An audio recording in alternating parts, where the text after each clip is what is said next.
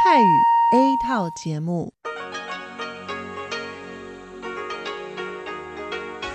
ที่นี่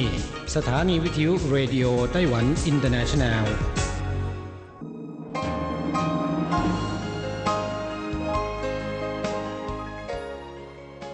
กลับมาฟังขณะนี้ท่านกำลังอยู่กับรายการภาคภาษาไทยเรดิโอไต้หวันอินเตอร์เนชันแนลหรือ RTI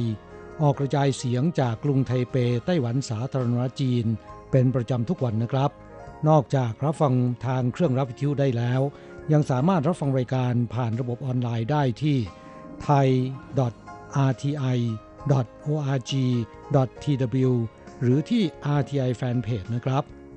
ขอเชิญติดตามรับฟังรายการของเราได้ ตั้งแต่บัดนี้เป็นต้นไป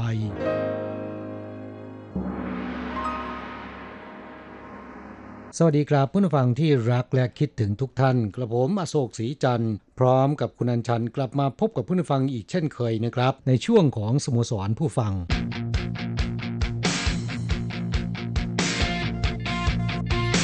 ข่าวเด่นประเด็นร้อน ครับสัปดาห์ที่ผ่านมานี้อากาศร้อนมากเลยนะครับ ค่ะ ร้อนอบอ้าวนะคะ เป็นบรรยากาศของหน้าร้อนอย่างเต็มตัวอืมแล้วก็ในสัปดาห์นี้นั้นแถวภาคเหนืออย่างไทเปเนี่ยนะคะ ก็ร้อนถึง 36 องศา ภาคกลางภาคใต้อ่าภาคตะวันออกเห็นบอกว่าร้อนกว่านี้นะคะ บางที่เนี่ย37 องศา อันนี้มันร้อนแบบเต็มที่แล้วนะคะ ครับ แต่ถ้าเทียบกับหน้าร้อนที่เมืองไทยอ่าที่หลายแห่งนะครับ 42 องศาเซลเซียส มันยังต่างกันอีกหน่อยนะค่ะ แต่คิดว่าในไต้หวันนั้นก็ยังไม่ถึงขนาดนั้นนะคะครับนี่ก็เป็นอากาศที่แทบจะเรียกว่าร้อนสุดๆ ของไต้หวันแล้ว คุณเปิดแอร์หรือยังคะกลางคืนโอ้ยเปิดมาตั้งนานแล้วฮะอ้าวดิฉันเพิ่งจะเริ่มเปิดแอร์สัปดาห์นี้เองนะคะครับอะยังทนร้อนได้อยู่ แต่ว่าทนร้อนนี่พอไหว ทนไม่มีน้ำใช้นี่ทนไม่ได้นะคะใช่ครับ ปีนี้ฝนไม่ตกต้องตามฤดูกาล ก็ทำให้เขื่อนต่างๆ เขื่อนแห้งนะครับ ค่ะ ยังดีที่กรมอุตุนิยมวิทยาของไต้หวันเขาออกมาพยากรณ์ว่าสุดสัปดาห์นี้ ไม่วันเสาร์ก็วันอาทิตย์นี่แหละ จะมีฝนหาแรกตกลงมานะคะ ซึ่งคิดว่าก็คงจะเป็นข่าวที่หลายคนรอคอย เพราะว่าไต้หวันตอนนี้นั้นเขื่อนเก็บน้ำนี่แห้งไปตามๆกัน โดยเฉพาะภาคกลางภาคใต้สัปดาห์ที่ผ่านมานี้ไทยนานกับเกาฉงนี่เขาเริ่มมาตรการจำกัดการใช้น้ำกันแล้ว ใช่ครับ หากว่าฝนยังไม่ตกลงมามาตรการจำกัดการใช้น้ำก็คงจะขยายวงกว้างไปเรื่อยๆนะฮะค่ะ ไม่เฉพาะขยายวงกว้างอาจจะไปถึงขั้นที่2นะคะตอนนี้เป็นเพียงขั้นแรก ซึ่งเขาใช้วิธีการลดแรงดันส่งจ่ายน้ำในช่วงที่คนใช้น้ำน้อยอย่างเช่นกลางดึกนะคะะแล้วก็อย่างเช่น สถานที่บางแห่งซึ่งเป็นการใช้น้ำโดยไม่จำเป็นอย่างเช่นสระว่ายน้ำหรือว่าอ่าสถานที่อบซาวน่าอะไรพวกนี้เขาก็ห้ามใช้กันแล้วนะคะครับในยามนี้คนไต้หวันจำนวนไม่น้อยนะครับ คิดถึงไต้ฝุ่นนะค่ะอ่าดิฉันก็ได้แต่ภาวนาให้ฝนตกเยอะๆ ไปตกที่ต้นน้ำไปตกตรงที่อ่ามันเป็นเขื่อนเก็บน้ำนะคะ จะได้มีน้ำในเขื่อนเพิ่มมากหน่อยไม่งั้น เดี๋ยวอดอาบน้ำสองหนอืมครับ พูดถึงเรื่องไต้ฝุ่นเนี่ยปีนี้รู้สึกว่ามาช้านะ อืม ยังไม่มาเลยนะคะแม้ว่าเข้าสู่เดือนพฤษภาคมแล้วก็ตามช่วงปกติเนี่ยพฤษภาคมนี่เป็นช่วงหน้าฝน แล้วก็มีไต้ฝุ่นเข้ามาแล้วนะคะแต่ปีนี้ยังไม่เห็นวี่แวว ยังไงก็ตามนะคะยังมีข่าวดีอยู่บ้าง อย่างเช่นว่าช่วงนี้สถานการณ์โควิด -19 เนี่ยรู้สึกว่าจะคลี่คลายลงแล้วนะคะกราบนอกจากไต้หวัน ประเทศต่างๆ อีกหลายประเทศมีแนวโน้มดีขึ้นนะฮะค่ะอ่าอย่างที่ประเทศไทยก็รู้สึกว่าจะดีขึ้นมากเลยทีเดียวนะครับสำหรับในไต้หวันไม่ค่อยได้พบผู้ติดเชื้อรายใหม่อ่าที่พบก็รายสองราย ล้วนติดเชื้อมาจากต่างประเทศนะครับ ในประเทศเนี่ยไม่พบผู้ติดเชื้อจากในประเทศติดต่อกัน มาเป็นวันที่ 23-24 แล้วนะ ก็ถือเป็นข่าวดีนะคะ ด้วยเหตุนี้เอง ตอนนี้หลายเมืองเนี่ยเขาเริ่มปลดล็อกสถานที่ที่สั่งปิดไปตอนที่มันระบาดหนักนะคะ อย่างเช่นนิวไทเปเนี่ยก่อนหน้านี้เมื่อเดือนมีนาคม ซึ่งช่วงที่ระบาดหนักๆเนี่ยอ่าก็มีการสั่งปิดสถานที่สาธารณะ อย่างเช่น พวกห้องสมุดศูนย์ศิลปะพิพิธภัณฑ์พวกนี้เป็นต้นนะคะครับห้ามคนไปใช้บริการปิดชั่วคราว สัปดาห์ที่ผ่านมานี้เริ่มเปิดแล้วนะคะให้คนไปใช้บริการกันได้ ซึ่งคาดว่าสุดสัปดาห์นี้ซึ่งมีวันสำคัญก็คือวันแม่แห่งชาติและวันแม่สากลเนี่ยนะคะ ตามสถานที่ท่องเที่ยว น่าจะมีคนไปเที่ยวมากขึ้น จากเมื่อสุดสัปดาห์ที่ผ่านมาก็มีช่วงหยุดยาววันแรงงานสากลไต้หวันหยุด 3 วันนะคะครับศุกร์เสาร์อาทิตย์ ปรากฏว่าช่วงนั้นนี่โอ้โหยคุณไปเหอะแถวตามป่าตามเขาตามสวนดอกไม้ตามรีสอร์ทต่างๆ คนทั้งนั้นเลยนะคะ ครับ เป็นเพราะว่าอั้นมานานนะอุดอู้อยู่ในบ้านมานานนะคะ ผู้คนจึงอยากออกไปสูดอากาศตามสถานที่ท่องเที่ยวตามธรรมชาติ สถานที่กลางแจ้งตามป่าตามเขากันบ้าง คนเยอะมากนะคะ จนหลายๆสถานที่เนี่ยต้องมีการควบคุมจำนวนคนไม่ให้เข้าไปแออัดกันมากเกินไป รักษาระยะห่างทางสังคม แต่ดิฉันดูจากข่าวแล้วบางคนไม่ใส่หน้ากากอนามัยด้วยนะอืมครับแล้วก็แออัดแย่งกันถ่ายรูปกับดอกไม้นะคะ คงเป็นเพราะว่าอุดอู้กันมานานอย่างที่บอก แล้วก็ช่วงนี้สถานการณ์ดีขึ้น คนก็เลยกล้าออกไปกันนะคะครับนอกจากมีการปลดล็อกอาสถานที่ต่างๆ แล้วนะครับ ตั้งแต่สัปดาห์หน้าเป็นต้นไปเนี่ยการแข่งขันเบสบอล กีฬายอดนิยมของชาวไต้หวันนะครับ ซึ่งช่วงที่สถานการณ์รุนแรงในไต้หวันเป็นประเทศเดียวเท่านั้นนะครับ ที่ยังมีการแข่งขันต่อเนื่อง เพียงแต่ไม่อนุญาตให้ผู้ชมเข้าไปชมในสนามนะฮะค่ะให้ชมผ่านทางออนไลน์ ก็ช่วงนั้นเนี่ยพลอยทำให้แฟนเบสบอลทั่วโลกอย่างสหรัฐอเมริกา และประเทศลาตินอเมริกาที่ชื่นชอบกีฬาประเภทนี้ และไม่สามารถหาชมในประเทศของตนได้ แห่คลิกชมการแข่งขันเบสบอลออนไลน์ของไต้หวันกันใหญ่ สัปดาห์หน้าเป็นต้นไปเนี่ยจะเปิดให้แฟนบอลเข้าไปชมในสนามได้แล้วนะครับ แต่เบื้องต้นยังจำกัดจำนวนผู้ชม โดยจะเริ่มจากสนามละ 1,000 คนก่อน จากนั้นค่อยๆ เปิดให้เข้าชมได้มากขึ้น กิจกรรมอื่นๆ ก็ทยอยเปิดกว้างมากขึ้นนะครับ ค่ะ ก็เป็นนิมิตหมายอันดีนะคะ ก็หวังเป็นอย่างยิ่งว่าอ่าจะกลับเข้าสู่ภาวะปกติในเร็ววันนะคะและคิดว่าน่าจะเป็นเช่นนั้นนะฮะวันอาทิตย์สัปดาห์ที่ 2 ของเดือนพฤษภาคม ซึ่งปีนี้ตรงกับวันอาทิตย์ที่ 10 พฤษภาคมคือวันพรุ่งนี้นะครับค่ะอ่าเป็นวันแม่แห่งชาติของไต้หวันและเป็นวันแม่สากลอย่างที่คุณอัญชันเกริ่นไปแล้วเมื่อสักครู่นี้นะครับ ในโอกาสนี้ เราก็ขออวยพรให้คุณแม่ทุกคนนะครับ จงมีความสุข มีสุขภาพร่างกายแข็งแรง มีลูกหลานที่เชื่อฟังและก็มีความกตัญญูนะค่ะ ไม่ว่าจะเป็นวันแม่แห่งชาติของไต้หวันวันแม่แห่งชาติสากล หรือวันแม่แห่งชาติของไทยก็ตามนะคะ คุณแม่นั้นเป็นบุคคลที่มีความสำคัญนะคะเพราะฉะนั้นแสดงความกตัญญูกับคุณแม่ของเราได้ทุกวันไม่จำเป็นต้องร้อยถึงวันแม่ซะก่อนนะคะครับ แต่อย่างไรก็ตาม ลูกๆทุกคนเนี่ยถึงวันแม่ก็มักจะอยากจะแสดงออกถึงความรักที่มีต่อคุณแม่อานอกจากจะโทรศัพท์หาคุณแม่แล้วนะครับ ก็ยังอยากจะซื้อสิ่งของของขวัญให้กับคุณแม่นะฮะค่ะ เพราะว่าเป็นวันพิเศษจริง ๆ นะคะครับในไต้หวันมีการสำรวจเอ่อของขวัญที่ลูกๆ นิยมซื้อให้กับคุณแม่เป็นประจำทุกปี แต่ว่าปีนี้นะครับเขามีการสำรวจว่า ของขวัญ10อันดับแรกที่คุณแม่ในไต้หวันอยากจะได้ แต่ไม่ได้บอกให้ลูกๆรู้นะค่ะ อาจจะด้วยเกรงใจลูกก็ได้นะฮะเราไปดูกันว่ามีของขวัญอะไรบ้างที่คุณแม่ในไต้หวันอยากจะได้ แต่ไม่ได้บอกกับลูกนะครับ ไม่กล้าบอกลูกว่างั้นเถอะนะคะครับ เราเริ่มจากอันดับที่ 10 ก่อนนะ อันดับที่ 10 คือหุ่นยนต์ดูดฝุ่น ถูบ้านอัตโนมัติอ๋อค่ะ คุณแม่ขี้เกียจทำงานบ้านว่างั้นเถอะอยากมีผู้ช่วยค่ะ ครับ ซึ่งปัจจุบันเนี่ยหุ่นยนต์ดูดฝุ่น ถูบ้านอัตโนมัติที่ว่านี้นะครับ ก็มีประสิทธิภาพในการทำงานดีขึ้นมากขึ้นนะค่ะขณะที่สนุนราคาไม่แพงนะครับ สามารถช่วยให้คุณแม่ทำความสะอาดบ้านแบบไม่ สามารถช่วยให้คุณแม่ทำความสะอาดบ้านแบบเหนื่อยน้อยลงนะอันดับที่ 9 คือเครื่องครัวแบบใหม่ ๆ สวย ๆ ทุ่นแรงแล้วก็ช่วยให้คุณแม่ทำอาหารอร่อยได้แบบเบิกบานใจอ่าโดยคุณแม่ส่วนใหญ่เนี่ยชื่นชอบอุปกรณ์เครื่องใช้ในห้องครัวแบบทันสมัย ซึ่งปัจจุบันก็มีมากมายนะครับ มีเครื่องบด เครื่องคั้นผักผลไม้ เครื่องอบลมร้อน หรือเครื่องล้างจานพวกนี้เป็นต้นนะค่ะ อันดับที่ 8 คือพาคุณแม่ไปถ่ายภาพแต่งงานย้อนหลัง หรือถ่ายภาพครอบครัว ในห้องสตูดิโอเพื่อเก็บไว้เป็นที่ระลึกนะครับ ค่ะ นี่ต้องเป็นคุณแม่ที่หัวทันสมัยมาก ๆ เลยนะคะครับ ลูกๆหลายคนอาจจะบอกในใจว่า การถ่ายภาพในปัจจุบันเนี่ยมันง่าย ใช้มือถือแชะแชะก็ถ่ายได้แล้วนะฮะค่ะแถมจะตกแต่งให้รูปสวยขนาดไหนก็ได้ ใช้แต่แอปช่วยได้เยอะนะคะอืมแต่ว่ามันไม่เหมือนกันนะค่ะไปถ่ายภาพในห้องสตูดิโออย่างเป็นทางการ เก็บไว้เป็นที่ระลึก ยังเป็นความต้องการของคุณแม่ในไต้หวัน จำนวนมากเลยทีเดียวนะ ประเภทถ่ายรูปครอบครัวนะคะครับ ของขวัญที่คุณแม่ในไต้หวันอยากจะได้ แต่ไม่กล้าบอกลูกๆ อันดับที่ 7 นะครับ คือพาคุณแม่ไปทำศัลยกรรมเสริมสวยอ่าเพื่อให้คุณแม่ดูสวย แล้วก็ดูสาวตลอดการ อย่างที่เขาโฆษณากันว่า สวยให้สุดหยุดที่ศัลยแพทย์ตกแต่ง โอ้โหแหมดิฉันก็อยากได้นะคะไอ้ตรงนี้ แล้วก็อันดับที่ 6 ผลิตภัณฑ์ดูแลผิวและถนอมผิว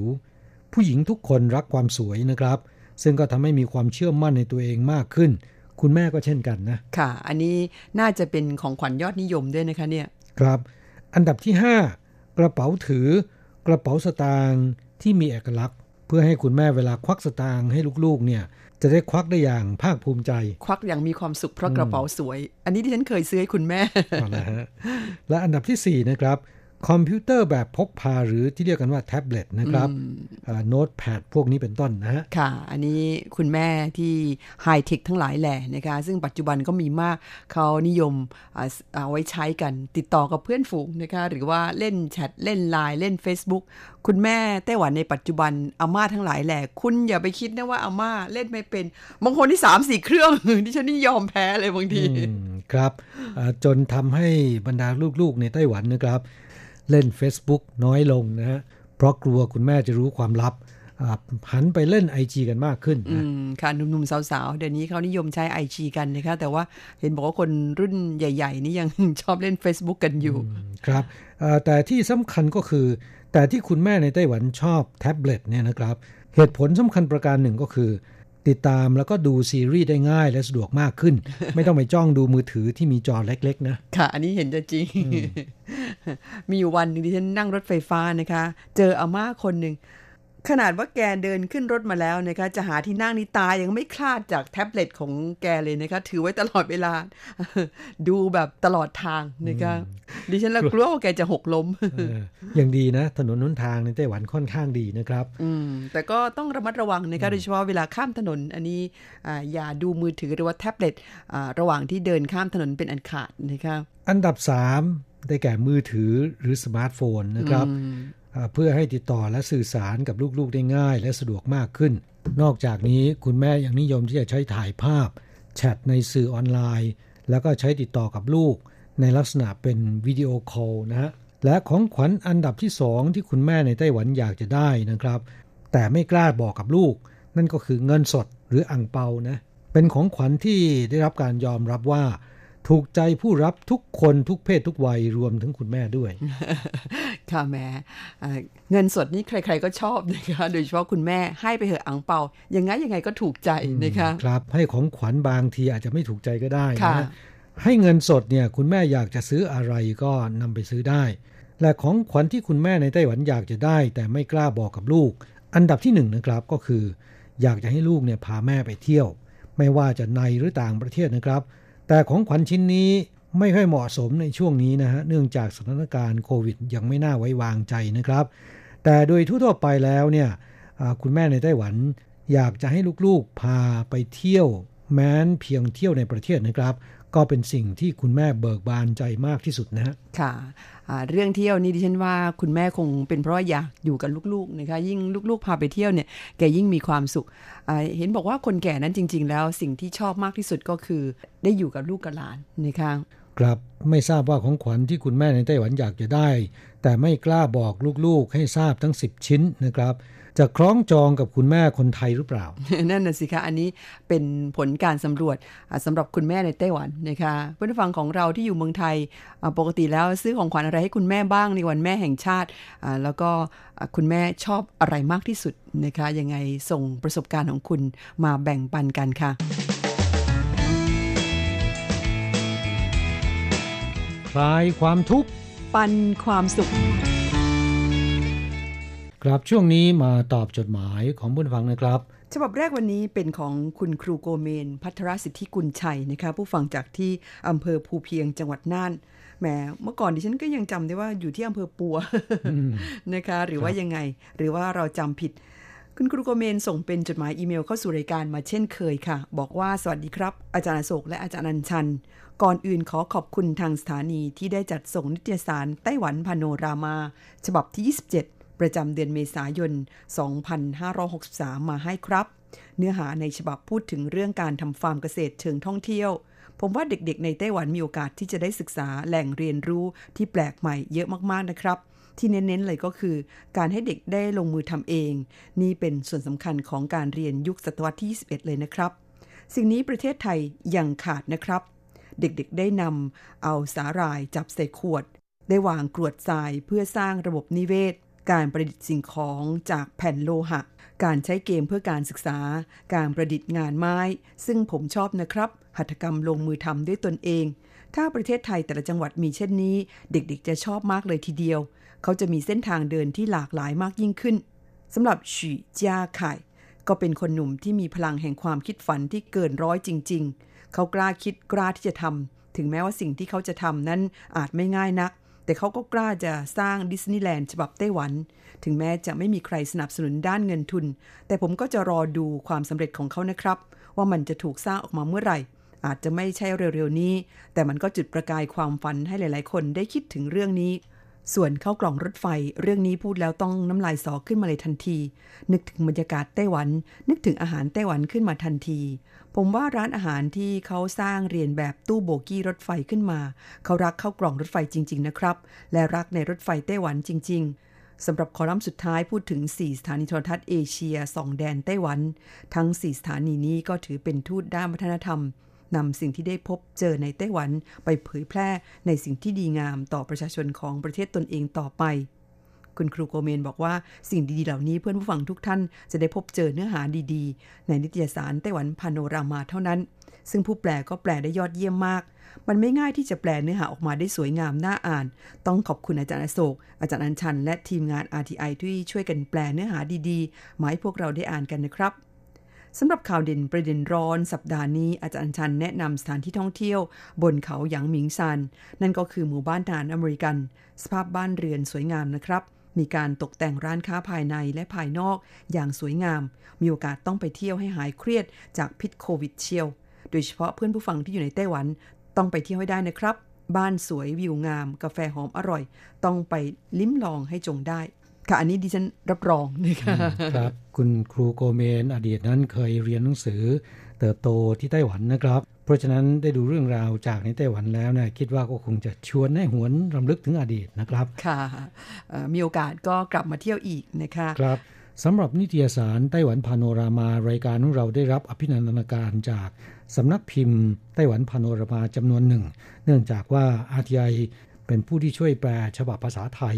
เพราะฉะนั้นจึงได้รับแต่มอบจำนวนหนึ่งนะครับ หากว่าผู้ฟังท่านใดที่อยากจะได้นิตยสารเล่มนี้ อยากจะรู้จักไต้หวันในเชิงลึกมากขึ้น สามารถที่จะขอรับโดยเขียนจดหมายเข้าสู่รายการได้นะ เราจะจัดส่งให้ฟรีครับ ไม่ว่าจะอยู่ในไต้หวันหรือที่ประเทศไทยก็ตามนะ จดหมายของเพื่อนฟังท่านต่อไปเเขียนมาจากคุณสาธิตทิศยากรนะครับ จากที่กรุงเทพมหานคร คุณสาธิตนั้นเขียนมาเมื่อวันที่ 12 เมษายนที่ผ่านมานี้ ซึ่งก็เป็นวันก่อนอปีใหม่ของไทยนะครับ คุณสาธิตเขียนมาบอกว่าสวัสดีปีใหม่ไทย มอบแด่ชาว RTI และสมาชิกทุกท่านนะครับ บอกว่าวันนี้เป็นวันสุดท้ายของปีเก่าไทย ฉะนั้นจึงขอส่งพรพระอันเป็นมงคลแด่ทุกๆทท่านพระวตุสัพพมังคะลัง ขอสัพพมงคลจงมีแก่ท่าน รักขันตุ สัพพเทวตา ขอเหล่าเทวดาจงรักษาท่าน สัพพพุทธานุภาเวนะ ด้วยอนุภาพแห่งพระพุทธเจ้า สัพพธรรมานุภาเวนะ ด้วยอนุภาพแห่งพระธรรม สัพพสังฆานุภาเวนะ ด้วยอนุภาพแห่งพระสงฆ์สัทธาโสถีพวันตุเต ขอความสวัสดีทั้งหลายจงมีแก่ทุกท่านทุกเมื่อเทินแหมนึกว่าดิฉันกำลังอยู่ในวัด ครับสำเนียงผมนี่เหมือนกับพระเทศน์ะเหมือนค่ะเหมือนครับ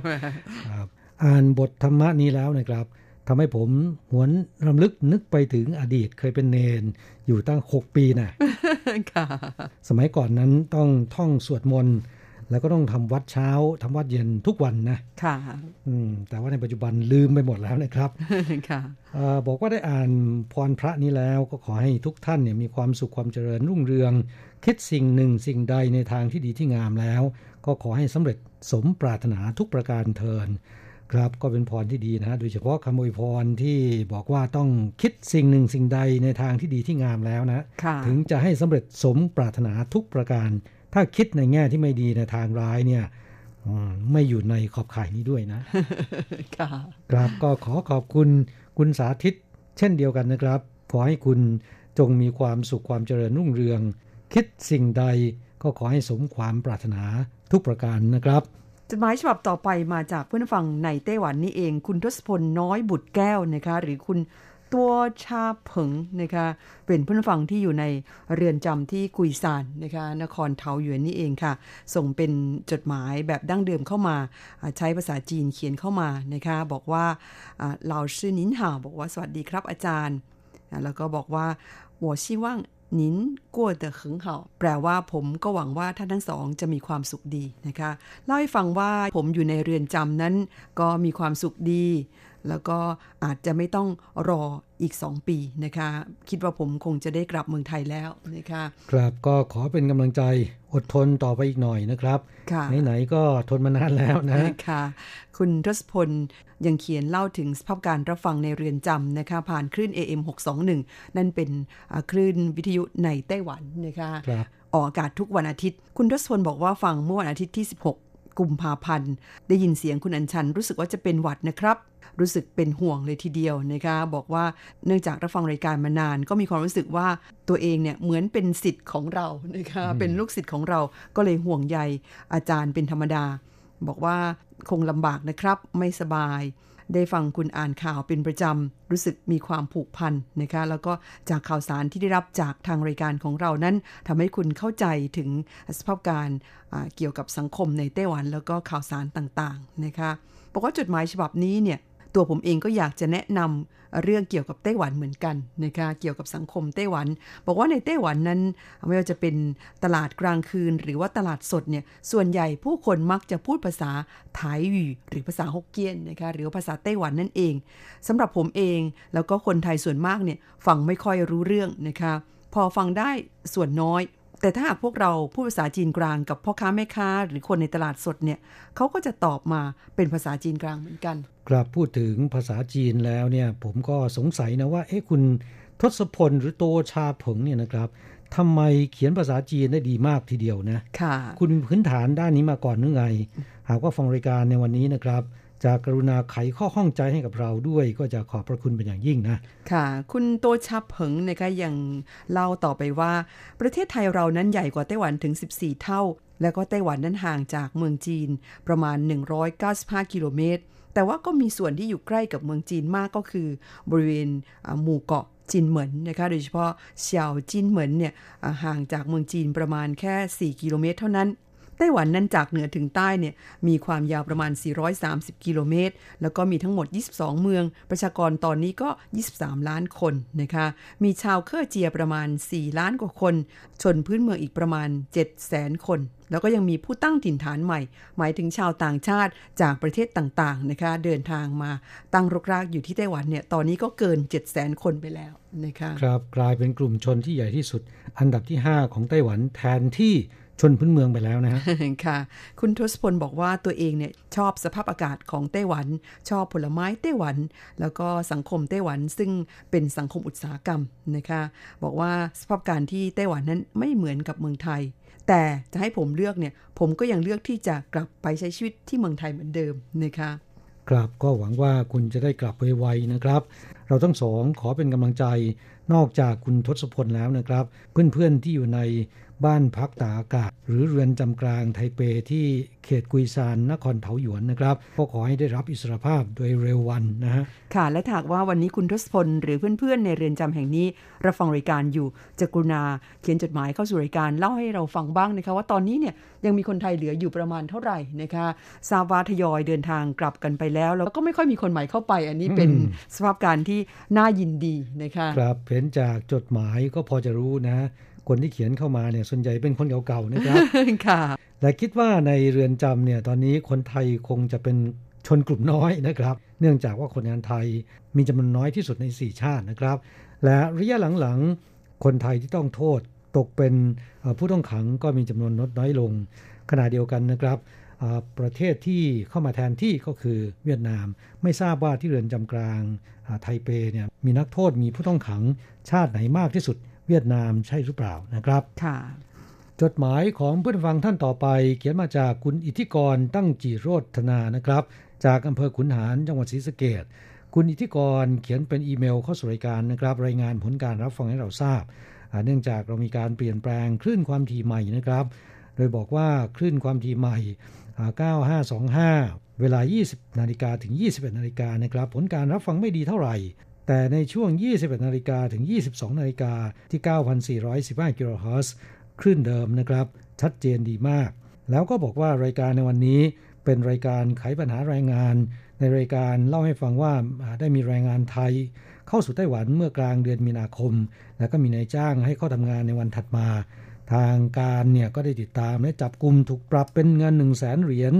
โดยนายจ้างจะจะเป็นผู้ที่ถูกปรับ เพราะว่านายจ้างเรียกเข้าทำงาน โดยไม่มีการกักตัวเพื่อป้องกันเชื้อระบาดนะครับกราบก็ขอขอบพระคุณคุณอิทธิกรที่รายงานผลการรับฟังเข้าสู่รายการนะครับสำหรับคนงานไทยรายนั้นทำงานอยู่ที่เมืองผิงตง เดินทางเข้าสู่ไต้หวันเมื่อวันที่ 18 มีนาคมนะครับ วันเดียวกับคุณอัญชันที่เดินทางกลับจากประเทศไทยนะค่ะ คุณอัญชันไปกักตัวโดยดี แต่คนงานไทยรายนี้เดินทางถึงโรงงานแล้วนะครับ ก็เข้าไปทำงานทันทีในวันรุ่งขึ้นคือวันที่ 19 คนงานท้องถิ่นก็ผวานะครับ รีบโทรศัพท์ แจ้งให้กับกองอนามัยเมืองผิงตงเจ้าหน้าที่ก็มาตรวจสอบนะครับ พบว่าเป็นจริงนะฮะก็มีการปรับเงิน 1 0 0 0 0แสนเหรียญเนื่องจากคนงานเพิ่งเข้ามานะครับ ไม่มีเงินเสียค่าปรับในจ้างก็เป็นผู้ที่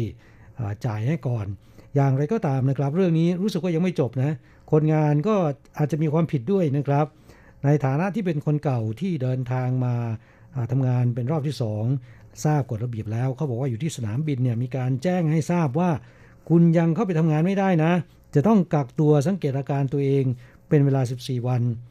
แต่ว่าคนงานคนนี้ก็ไม่เชื่อฟัง เพราะฉะนั้นแม้ว่าค่าปรับในจ้างจะเป็นผู้ที่เสียให้ แต่มีข่าวว่าคนงานไทยก็จะถูกลงโทษด้วย ก็หวังว่าโทษจะผ่อนหนักเป็นเบานะครับ คงนึกไม่ถึงว่ามันจะรุนแรงในขนาดนี้นะ ค่ะ จริง ๆ แล้วเรื่องนี้นี่นายจ้างมีหน้าที่ชี้แนะคนงานนะคะ ครับจากเรื่องนี้ เห็นได้ว่ากฎระเบียบต่างๆเนี่ยเราต้องเคารพต้องปฏิบัติตามนะครับ อย่าชะล่าใจนะ และก็ถือโอกาสนี้บอกกล่าวไปถึงผู้ฟังที่รับฟังรายการอยู่ในไต้หวันด้วยนะคะเนื่องจากว่าณปัจจุบันเนี่ยไต้หวันยังถือว่าอยู่ในช่วงของการป้องกันโรคระบาด เพราะฉะนั้นกฎระเบียบต่างๆ หรือมาตรการที่ทางการเขาออกมาเนี่ยถ้าหากว่าเขาสั่งห้ามแล้วคุณอย่าฝ่าฝืนเป็นอันขาดนะคะเพราะว่าเขาเอาจริงไม่มีการยกเว้นไม่ว่าคุณจะอยู่ในสถานะใดก็ตามนะคะถูกต้องครับ ครับผู้ฟังเวลาในรายการวันนี้หมดลงซะแล้วนะครับ เราทั้งสองต้องกล่าวคำอำลาจากท่านไปก่อนนะครับ เราจะกลับมาพบกันใหม่ที่เก่าเวลาเดิมในสัปดาห์หน้าสำหรับวันนี้ สวัสดีครับ สวัสดีค่ะ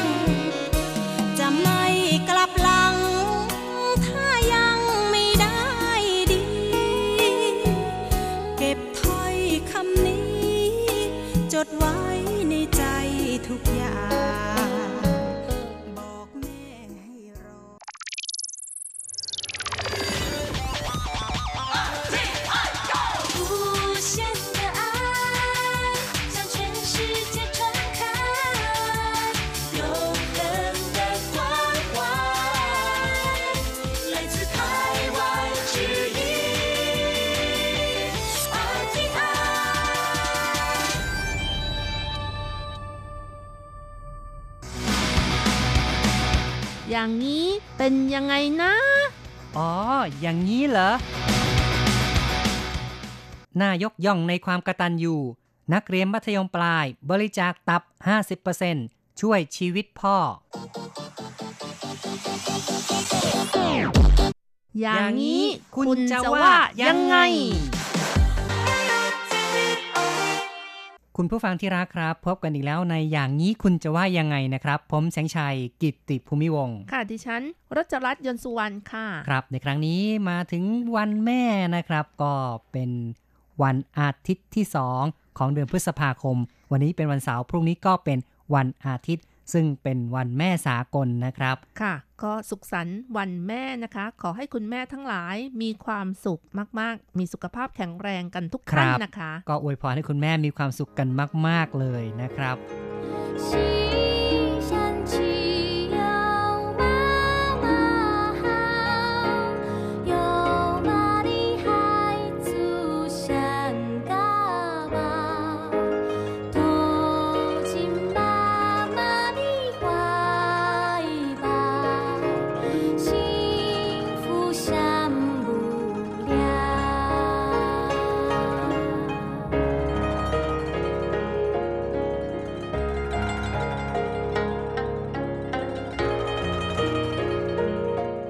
ในโอกาสวันแม่นี้เราก็เลยนำเอาเรื่องราวความกระตัญญูของ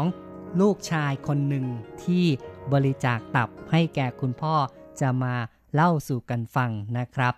ซึ่งก็ต้องบอกว่าพระคุณของพ่อแม่นั้นใหญ่หลวงมากมาย เพราะฉะนั้นเนี่ยคนที่เป็นลูกก็ควรที่จะมีความกตัญญูเป็นสิ่งที่ดีดีๆมาก ๆ เลยนะครับ ตามหลักธรรมของพระพุทธศาสนานะคะ ก็บอกว่าพ่อแม่เป็นพรหมเป็นเทวดาองค์แรก เป็นอาจารย์คนแรก เป็นผู้ควรบูชาของบุตรนะคะ อืม ใช่เลยนะครับ ทั้งนี้นะคะ พ่อแม่เป็นผู้ให้ลูกมีโอกาสลืมตาดูโลกนั่นเองค่ะ ใช่ก็เป็นผู้ให้กำเนิดมานะครับถ้าหากว่าไม่มีพ่อแม่เป็นต้นแบบ ก็คงไม่สามารถเกิดมาในโลกนี้ได้นะครับ ถ้าต้นแบบเป็นแบบชนิด ร้องเองๆนะคะ ก็คงออกมาก็ร้องเองๆเหมือนกันั่นนน่ะสิครับเอ็งเอ็งเมียวเมียวจิบจิบอะไรงี้นี่นะครับ คงลำบากเลยนะครับ เพราะฉะนั้นเนี่ยได้ต้นแบบเป็นคนก็ถือว่าดีมากๆ สุดประเสริฐมากๆนะครับ ค่ะ แล้วก็พ่อแม่ก็เป็นผู้เลี้ยงดู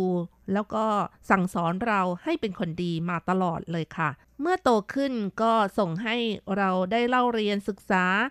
ยามที่แต่งงานมีครอบครัวก็มอบสมบัติให้นะคะ เพราะฉะนั้นเมื่อเรามีโอกาสเราก็ควรตอบแทนพระคุณของท่านนะคะ ใช่ การตอบแทนก็สามารถทำได้หลายๆอย่างนะครับค่ะ อย่างเช่นทำตัวเป็นคนดี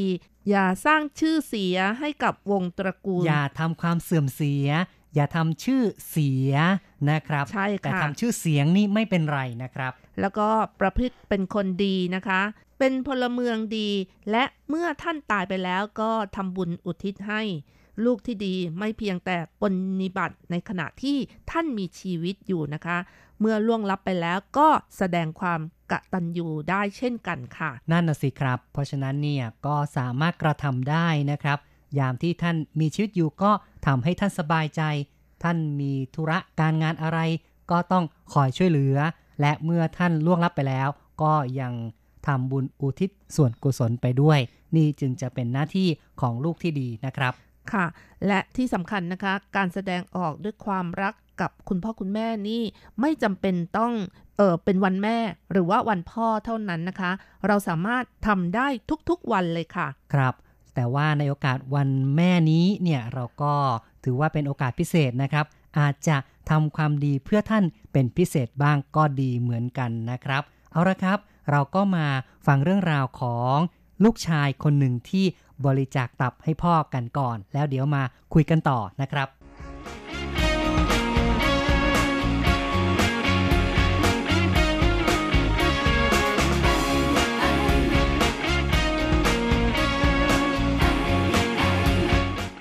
น่ายกย่องในความกระตัญญูนักเรียนมัธยมปลายบริจาคตับ 50%ช่วยชีวิตพ่อ หยางหยินคุณ นักเรียนมัธยมปลายปีที่ 3 โรงเรียนมัธยมปลายไทเปยเนื่องจากคุณพ่อป่วยเป็นโรคตับแข็ง อาการรุนแรงขั้นโคม่า ที่บ้านมีน้องสาวสองคน อยังเล็กอยู่ไม่สามารถบริจาคตับได้ และตัวเองเป็นลูกชายคนโต สภาพร่างกายสอดคล้องกับการบริจาคตับได้ อีกทั้งเห็นคุณพ่อได้รับทุกทรมานจากภาวะของโรค จึงตัดสินใจบริจาคตับ 50%ให้กับคุณพ่อ เพื่อหวังว่าคุณพ่อจะฟื้นฟูสุขภาพได้ในเร็ววัน ส่วนที่หน้าท้องของตนมีรอยแผลผ่าตัดเป็นเส้นยาว เป็นหลักฐานความรักที่มีต่อพ่อ มูลนิธิป้องกันและรักษาโรคตับระบุว่า คนทั่วไปมีตับ 25-30%ก็สามารถดำรงชีวิตได้ตามปกติ แต่เพื่อปกป้องตับของผู้บริจาค และลดความเสี่ยงของการผ่าตัด การบริจาคตับอนุญาตให้บริจาคได้มากที่สุด 65% หลังจากที่ตับถูกตัดไปแล้ว จะผลิตฮอร์โมนขึ้น รวมทั้งฮอร์โมนการเติบโต ไซโตไคน์ซึ่งเป็นโปรตีนต่างๆ ของระบบภูมิคุ้มกันร่างกายที่หลั่งออกมา ซึ่งจะช่วยกระตุ้นเซลล์ตับให้งอกฟื้นฟูใหม่ เพราะฉะนั้นหลังจากที่ตับถูกตัดไปแล้ว ก็สามารถงอกขึ้นใหม่ได้ สำนักการศึกษากรุงไทเปชี้ว่า การผ่าตัดเริ่ม 26 กุมภาพันธ์ ที่โรงพยาบาลทหารผ่านศึกไทเป ใช้เวลาผ่าตัด 8 ชั่วโมง หลังจากยางยินคุณบริจาคตับให้คุณพ่อแล้ว พักฟื้นเกือบหนึ่งเดือน และเริ่มไปโรงเรียนอีกครั้งวันที่ 17 มีนาคม การบริจาคตับช่วยพ่อได้รับการสรุปดียางยินคุณบอกว่า ความกระตัญญูต้องทำให้ทันเหตุการณ์ แม้จะมีรอยแผลในร่างกาย ถ้าเปรียบกับบุญคุณของพ่อ ความเจ็บปวดเหล่านี้เทียบกันไม่ได้ ในช่วงที่คุณพ่อป่วยยางวินคุณยังต้องเผชิญกับการเตรียมตัวสอบ เพื่อศึกษาต่อในมหาวิทยาลัย อย่างไรก็ตาม จากการที่เพื่อนๆและคุณครูให้ความช่วยเหลือทำให้เขาได้รับการเข้าไปศึกษาต่อ ในมหาวิทยาลัยซือเจียนอย่างราบรื่น เวลาที่เหลือจะพักฟื้นให้แข็งแรง เตรียมตัวต้อนรับชีวิตนักศึกษาใหม่ต่อไป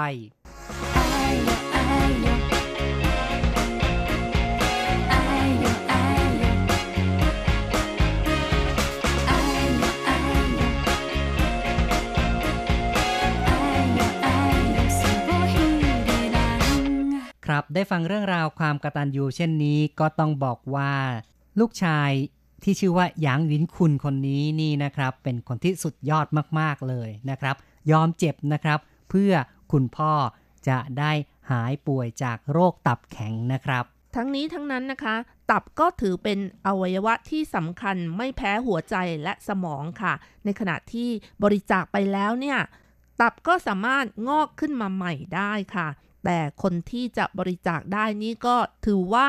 ต้องมีใจที่ยิ่งใหญ่นะคะ ต้องแล้วมีก็ความเข้มแข็งจริง ๆ ไม่กลัวความเจ็บปวดนะครับ เพราะฉะนั้นถึงบอกว่าต้องยกย่องในคุณลูกท่านนี้มากๆเลย ที่ยอมเสียสละเพื่อคุณพ่อ เอาละครับ เราก็มาฟังว่าเพื่อนๆ มองเรื่องนี้กันอย่างไรนะครับ เริ่มจากการพูดคุยทางโทรศัพท์นะครับ ไปฟังคุณอุสากันครับ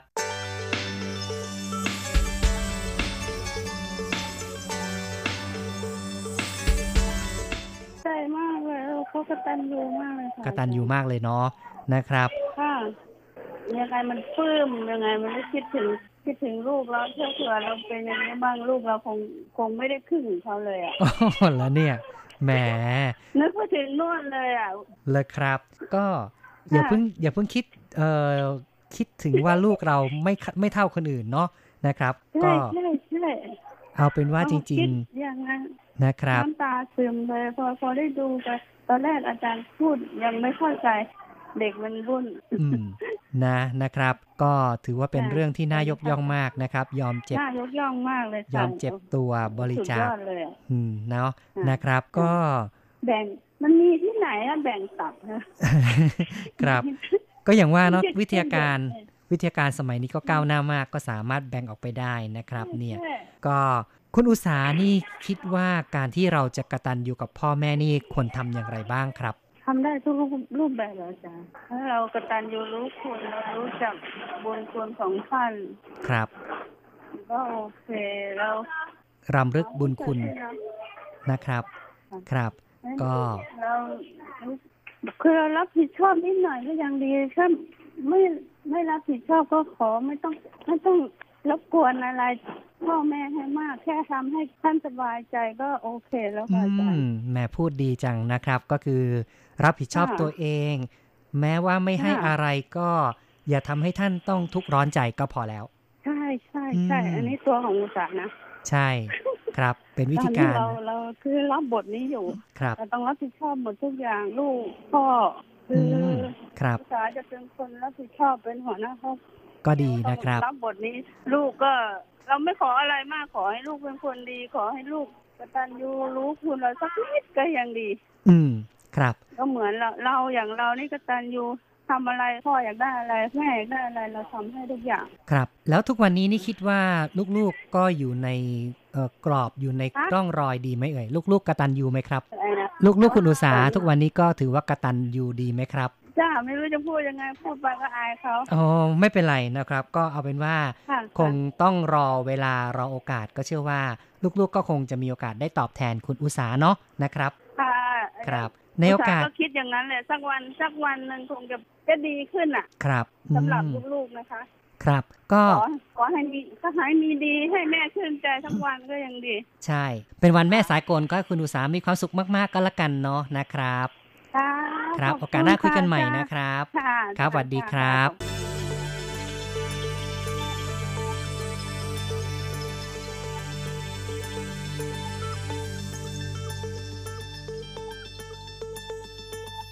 จบไปนะครับคุณอุตสาครับ ซึ่งก็ชื่นชมกับอืมเด็กชาย เอาลูกชายที่แท่หยางนี้นะครับ แล้วก็รู้สึกตื้นตันใจที่ลูกทำเพื่อพ่อ แต่คุณอุตสาก็มีความรู้สึก ผิดหวังกับลูกของตนเองบ้างนะครับ เพราะฉะนั้นเราก็หวังว่าผู้ที่เป็นลูกๆนั้น ต้องนึกถึงหัวอกหัวใจของพ่อแม่เอาไว้ให้มากๆนะครับ แล้วก็ต้องพยายามอย่าให้ท่านต้องเสียน้ำตานะครับ เป็นลูกผู้ชายแท้ๆเฮ็ดให้แม่ต้องเสียน้ำตา คือสัวแท้ชาตินี้เกิดมา ขอเอาน้ำตาล้างตีนให้แม่บักคำพานที่คนสร้างหยดน้ำตาแม่ทำให้แค่ใจแม่คงเจ็บหนัก ลูกมันสัวคักที่ลืมดูแล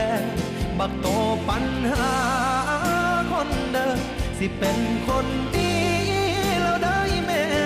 ตั้งใจลบเพชรดีกลบบาดแผลสิบ่ให้แม่เสียใจ ครับก็ได้ฟังเพลงสัญญาน้ำตาแม่นะครับ ถ้าสัญญาไปแล้วก็ต้องเป็นลูกที่ดีให้ได้กันละเอาละครับ เราก็มาฟังความเห็นจากเพื่อนๆ คนอื่นกันนะครับว่ามองเรื่องราวการบริจาคตับเพื่อพ่ออย่างไรกันบ้างนะครับ ก็มาต่อกันที่ Facebook กันนะคะ คุณแอมคนเดิมนะคะ ก็บอกว่าสุดยอดเลยลูกเอ๋ย ก็ยกย่องนะคะ คุณเฉลิมวัดนะคะ ก็บอกว่าตับบริจาคได้ครับ เพราะตับเป็นหนึ่งในอวัยวะที่งอกแทนส่วนที่สูญเสียไปได้ อืม ใช่เลยนะครับ ซึ่งตามหลักการของแพทย์แล้วนะคะ การบริจาคตับได้มากที่สุดก็แค่ 65%ค่ะ แต่ว่าในอย่างนี้นะคะก็บริจาคไป 50%ค่ะ ต่อไปค่ะ คุณธีรวัตรโชคอมรินนะคะ ก็เขียนมาบอกว่า สุดยอดเลย แต่คุณพ่อจะปรับตัวเองให้ได้ครับ เท่าแก่ผมก็เหมือนกัน หมอบอกว่าต้องตายภายใน 30 วัน โชคดีลูกชายมีท่อน้ำเลี้ยงตับเหมือนกัน ตัดสินใจแบ่งตับให้พ่อ ผ่านมา 5 ปี พ่อแข็งแรงดี เหมือนได้เกิดใหม่ แต่ลูกชายทำงานไม่ได้ จะเหนื่อยเร็วมาก น่าสงสาร อืม ครับ ก็คือว่าผู้ที่รับการบริจาคนี่ก็ต้องดูว่าร่างกายนั้นสามารถปรับตัวได้หรือเปล่านะครับ ถ้าปรับได้ก็คงจะแข็งแรงขึ้นมา แต่ในส่วนของผู้บริจาคนั้นก็อาจจะอยู่ในอาการที่อ่อนเพลียง่ายขึ้นเหมือนกันนะครับ นี่ก็เป็นสิ่งที่คุณธีรวัตรได้เล่านะครับ ประสบการณ์ที่ได้เคยเห็นมาให้เราได้ฟังกันละนะครับ ค่ะ คุณสุวัฒน์นะคะบอกว่ามีทั้งข้อดีและข้อเสีย คุณลาภาลัดดานะคะ ก็บอกว่าสุดยอดกตัญญูเจริญแน่นอนนะคะ ครับ ก็ชื่นชมเข้ามานะครับ อีกท่านหนึ่งนะครับ ค่ะ หลายท่านนะคะ ชื่นชมเข้ามาในเรื่องของสุดยอดความกตัญญูอย่างคุณเมเมนะคะ คุณเพนภูไทย หรือคุณเรียงทองก็เช่นกันนะคะ คุณเล่นทมบอกว่าลูกกตัญญูต่อไปวันข้างหน้าก็จะมีแต่ความเจริญรุ่งเรืองค่ะ ครับ ก็อวยพรให้เลยเนาะรุ่งเรืองรุ่งเรืองกันนะครับสำหรับลูกกตันยูทุกๆ คนนะครับ ค่ะ คุณส่งปิงปิงบอกว่า นี่สิเหมาะจะเป็นพ่อของลูกเราแหมนี่จะติดต่อมาเป็นลูกเขยเหรอค่ะเนอนนะครับ เพราะว่าความกตัญญูนี่เองนะคะอืมก็ครับตาถึงเหมือนกันนะคะ ครับคุณยาดาบอกว่าสุดยอดมากค่ะ คุณยุรีด้วยนะคะ บอกว่าสุดยอดลูกที่ดีมีความคิดดี คุณสมฤทธิ์นะคะ บอกว่า ลดค่าล่ามลงหน่อยก็ได้ครับ โอ้โหเนาะนะครับ อันนี้มินเกี่ยวอะไรกันอันนี้ ไม่ได้เกี่ยวนะคะ นะครับ คือติดใจในเรื่องของค่าร่ามอยู่นะคะอืมบอกว่าบางโรงงานทำงาน 3 วันหยุด 2 วัน แต่ต้องจ่ายค่าล่ามเต็มเหมือนเดิมอืมเนาะนะครับ ก็ขออดครวนมาในรายการของเราบ้างนะครับ คุณปนังนะคะบอกว่านานมาแล้วที่เมืองไทยก็มีเป็นนักแสดงหนุ่มชื่อคณิน หรืออะไรนี่แหละจำไม่ค่อยได้แล้วอ๋อก็คงมีกรณีของการบริจาคตับที่น่าประทับใจเหมือนกันนะครับ คุณโจหมิงก็บอกว่า ฉันรักเขา อือืมมเนาะนะครับ ชื่นชมรักเขานะครับ ที่มีความกตัญญูต่อคุณพ่อนะครับ คุณธนาครบอกว่า จะมีสักกี่คนที่ทำแบบนี้ นายแน่มากอืมนับถือใจนาย แน่เนาะยอดยอดสุดยอดนะครับ คุณอเนกบอกว่าตับงอกได้จนเหมือนเดิมอ้อเนาะก็นั่นละสิครับ เพราะฉะนั้นนี่ ถึงแม้บริจาคไปก็ใช้เวลาหน่อยก็สามารถที่จะฟื้นกลับขึ้นมานะครับ คือก็ต้องดูสภาพของร่างกาย ของคนที่จะบริจาคด้วยนะคะ ถ้าสภาพร่างกายไม่เหมาะที่จะบริจาคก็บริจาคยากเหมือนกันนะคะ ใช่ ถ้าไม่เหมาะสมก็ไม่ควรที่จะไปบริจาคล่ะนะครับ ค่ะ พูดถึงเรื่องของการบริจาคตับนะคะ ที่เมืองจีนเนี่ยก็มีเช่นกันนะคะ ไม่นานที่ผ่านมาคือดังมากเลยในข่าวโซเชียลนะคะ บอกว่ามีครอบครัวหนึ่งเนี่ยมีลูกชาย ก็เป็นมะเร็งตับนะคะ แล้วก็คุณแม่นี่ก็อยากจะบริจาคตับให้ พอไปตรวจเช็คเอ่อเลือดแล้วนะคะ ปรากฏว่าลูกชายคนนี้อะไม่ใช่เป็นลูกแท้ๆนะคะอืมนะครับ คือไม่ได้เป็นลูกในสายเลือดนะครับ ใช่ค่ะ โดยที่ผ่านมาแล้ว 28 ปีนะคะ ครับ แล้วทำไงล่ะครับ ก็ช็อกไปเลยนะคะ คุณแม่ถึงกับขนาดที่ว่าช็อกไปเลย แล้วก็เลยไปหาต้นต่อที่โรงพยาบาลนะคะอืมเนาะเรียกว่าเกิดการสับเด็กนะครับ อุ้มเด็กผิดกลับบ้านซะแล้วนะครับ ค่ะก็ไปเจอลูกชายโดยกำเนิด ซึ่งลูกชายคนนี้ชื่อกัวหมิงนะคะ จนสุดท้ายนะคะก็ได้ happy ending ก็คือเจอลูกแท้ๆของตัวเอง แต่ว่าในขณะที่ลูกที่นำมาเลี้ยงนั่นน่ะก็ เออเป็นมะเร็งตับอยู่ด้วยนะคะ ซึ่งพ่อแท้ๆก็จะบริจาคตับไปให้ค่ะ เพราะว่ามี DNA ที่ตรงกันนั่นเองค่ะเนาะนะครับ นี่ก็เป็นเรื่องของออแม่ที่รักลูกนะครับ อยากจะช่วยลูก แต่กลายเป็นว่า ลูกที่เลี้ยงมา 28 ปี ไม่ใช่ลูกของตนเองนะครับ นี่ก็เเป็นเรื่องที่ต้องบอกว่าน้ำใจแม่ประเสริฐมาก ๆ เลยนะครับน้ำตาใส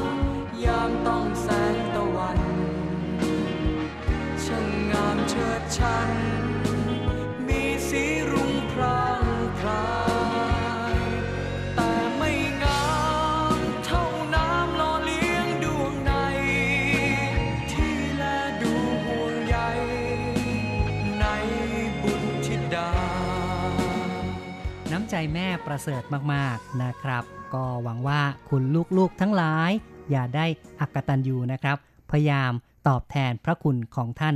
กันด้วยนะครับค่ะ แม้บางท่านนะคะที่เกิดมาแล้วไม่มีพ่อแม่ แต่อย่างน้อยนะคะ ท่านก็เป็นต้นแบบให้เราแล้วด้วยนะคะทำให้เราเป็นมนุษย์ขึ้นมาได้ค่ะ ต่อไปค่ะ เรามาฟังความคิดเห็นจากทางอีเมลกันบ้างค่ะ เริ่มกันที่คุณเกรียงสิทธิ์นะคะ บอกว่า ความกตัญญูต่อพ่อแม่เป็นกุศลอันยิ่งใหญ่ ใช่เลยนะครับ ก็ต้องกระตันยูแหละเนาะนะครับ ค่ะ อาจารย์เกษมทั้งทองนะคะ เขียนมาบอกว่า ขอแสดงความยินดีกับคุณพ่อ และชื่นชมความเสียสละของลูกชาย ที่ยอมสละตับถึง 50%เพื่อต่อชีวิตให้พ่อนะคะ ครับต้องยกย่องลูกอย่างนี้จริง ๆ แหละนะครับ อาจารย์ก็ยังบอกว่า นี่แหละกำมัง สายน้ำตัดไม่ขาดฉันใด สายใยสายเลือด ย่อมตัดไม่ขาดฉันนั้น คนเรามีพ่อแม่ที่ให้กำเนิดชีวิตเพียงคู่เดียว เมื่อตอนที่ท่านยังอยู่ เราควรตอบแทนท่านบ้าง แม้ท่านจะไม่เรียกร้องอะไรก็ตาม เพียงไต่ถาม สารทุกข์สุขดิบ ท่านก็พอใจแล้ว ผมเองก็เคยมีคุณพ่อคุณแม่เหมือนกัน แต่ตอนนี้ทั้งสองท่านได้จากไปแล้ว เหลือแต่ภาพถ่ายและความทรงจำเท่านั้น ครับ ก็เป็นสิ่งที่ถูกต้องนะครับ แม้ว่าบางครั้งเราก็ไม่ได้ตอบแทนอะไรอย่างมากมาย แต่ว่าได้สอบถาม ไต่ถามสารทุกข์สุขดิบของท่าน ท่านก็สุขใจนะครับ คุณชัยนรงค์สุจิรพรนะคะ เขียนมาบอกว่า เพิ่งรู้ว่าตับของคนเราสามารถงอกขึ้นมาใหม่ได้ ทดแทนของเดิมได้ ความกตัญญูกะตะเวที เป็นคุณสมบัติของคนดี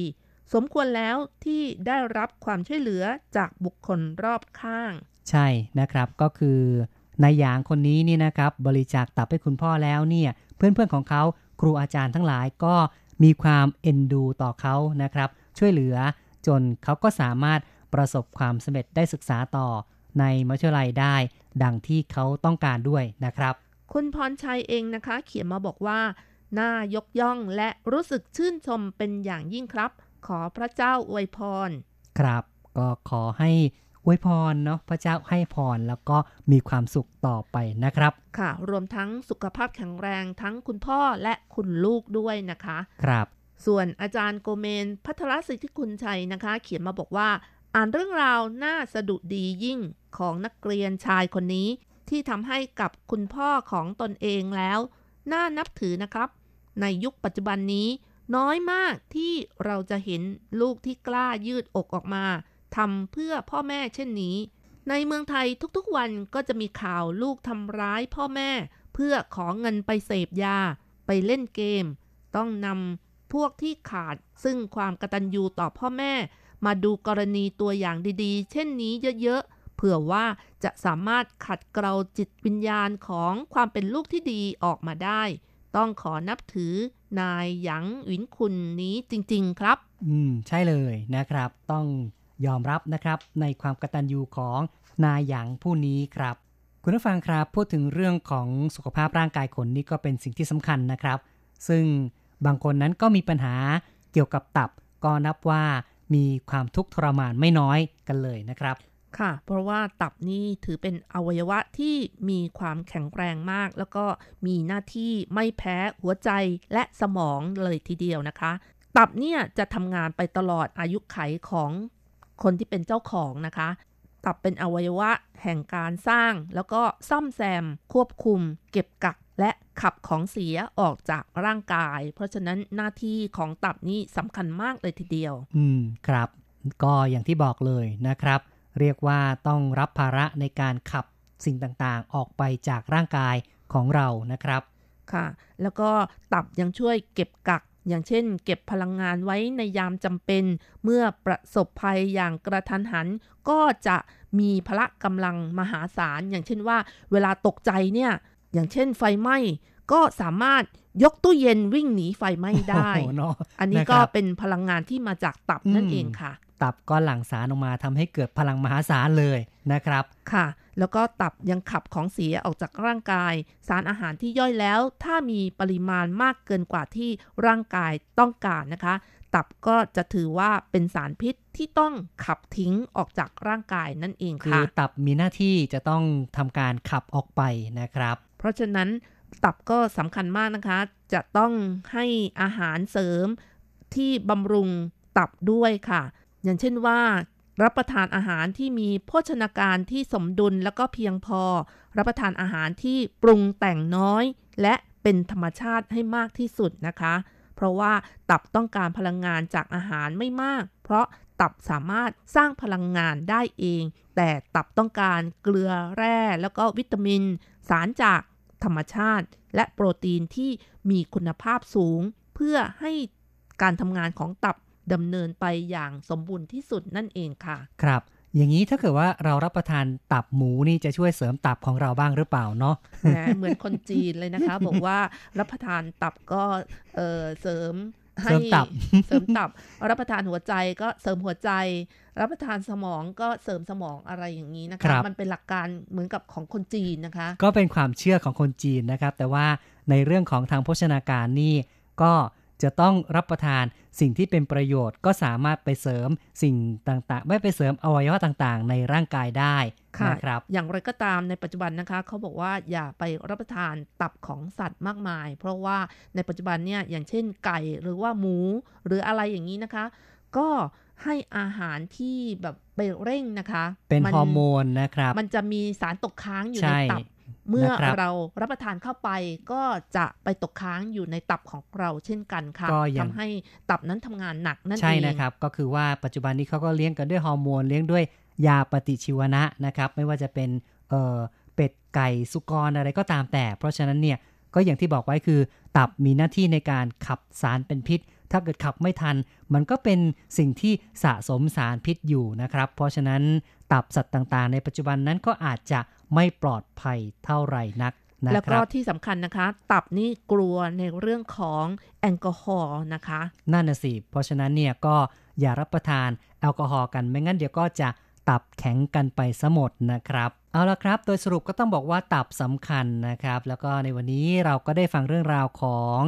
นายหยางที่ บริจาคตับให้แก่คุณพ่อนะครับ เป็นสุดยอดลูกกตันยูกัน การพูดคุยในวันนี้เห็นทีต้องขอยุติลงนะครับ รายการอย่างนี้คุณจะว่ายังไง เห็นทีต้องจากไปก่อนละช่วงท้ายเรามาฟังเพลงปิดท้ายกันด้วยครับเพลงนี้มีชื่อว่ามามาเห่านะคะ ก็คือคุณแม่ดีนั่นเองใช่ค่ะนะครับ ก็คุณแม่เนี่ยดีที่สุดในโลกเลยนะครับ มาฟังในเวอร์ชันที่เด็กๆร้องกันนะครับ แล้วก็หลังจากที่ฟังเพลงแล้วคณะผู้จัดทำรายการทุกคน รวมทั้งผมแสงชัย กิตติภูมิวงศ์ดิฉันรจรัตน์ยนต์สวรรค์ก็ต้องขออำลาไปชั่วคราวก่อน อย่าลืมกลับมาพบกันใหม่ในครั้งต่อไป สวัสดีค่ะ สวัสดีนะครับ คุณแม่ทุกคนมีความสุขมาก ๆ ด้วยนะครับ บ๊ายบายอำลาไปก่อน